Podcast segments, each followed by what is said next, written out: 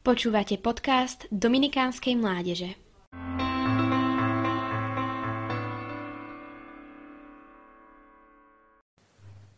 Márino materstvo voči cirkvi.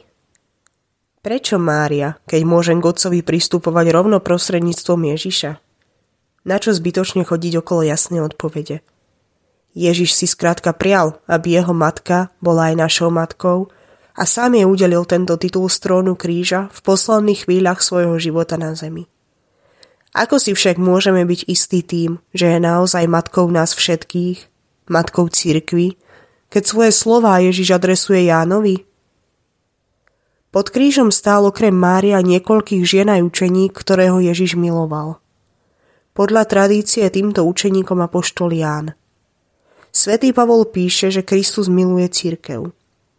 Ak je Ján pod krížom zástupcom cirkvi, ktorú Ježiš miluje a osobitne každého jej člena, potom musí byť Mária bezpodmienečne matkou celej cirkvi, nového vykúpeného ľudstva, ktoré pod krížom porodila nová Eva. Tá, ktorá už od jej prvého fiat robí všetko s Kristom, pre Krista a v Kristovi. Ona nie je tá Eva, ktorá chce byť ako Boh. Ona svojim životom na Boha ukazuje. Okolo nej sa zhromažďovali učeníci po Ježišovom umúčení a zmrtvých staní, aby spoločne zotrvávali na modlitbách a očakávali prisľúbeného ducha. S kým by mohli čakať zmysluplnejšie než s tou, ktorá bola od zvestovania úplne naplnená Duchom Svätým, plná milosti? Tak sa prvotná cirkev zhromažďovala okolo Ježišovej matky, pretože v nej zaručene videla najdokonalejší obraz toho, v ktorého uverila, a ktorého Mária nosila nie len pod srdcom, ale predovšetkým v srdci a v celom živote. Prví členovia cirkvi dobre vedeli, že Mária môže byť iba tam, kde je aj Ježiš. Ona prvá zo stvorenia bola vďaka bezvýhradnému spojeniu s Kristom vzatá do nebeskej slávy s telom i dušou. Ona prvá z cirkvi nás tam očakáva. Ona nám dáva vzor, ako nasledovať Krista. Ako zachovávať všetky jeho slova vo svojom srdci a premýšľať o nich, žiť ich.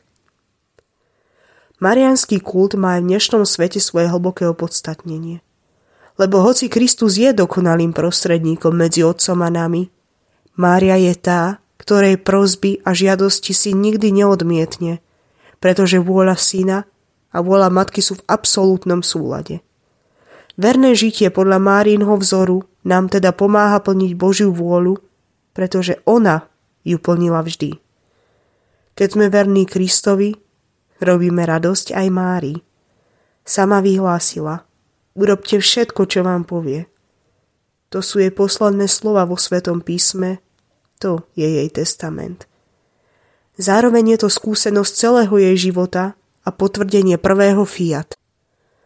Hľa, služobnica Pána, vyslovila ako mladé dievča pred anielom.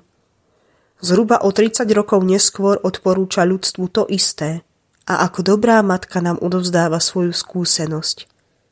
Verne slúžiť Pánovi, urobiť všetko, čo nám povie.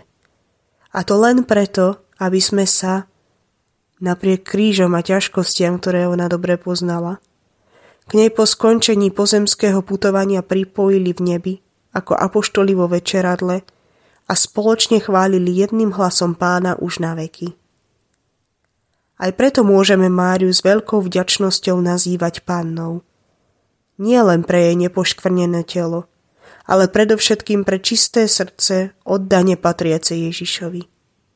Srdce verné, dúfajúce, milujúce. Také, aké by malo zdobiť každé jej dieťa. Počúvali ste podcast Dominikánskej mládeže. Nové kázne vychádzajú vždy v pondelky, v stredy a v piatky. Nájdete nás na našich sociálnych sieťach, na Facebooku a Instagrame pod názvom Adom Dominikánska mládež.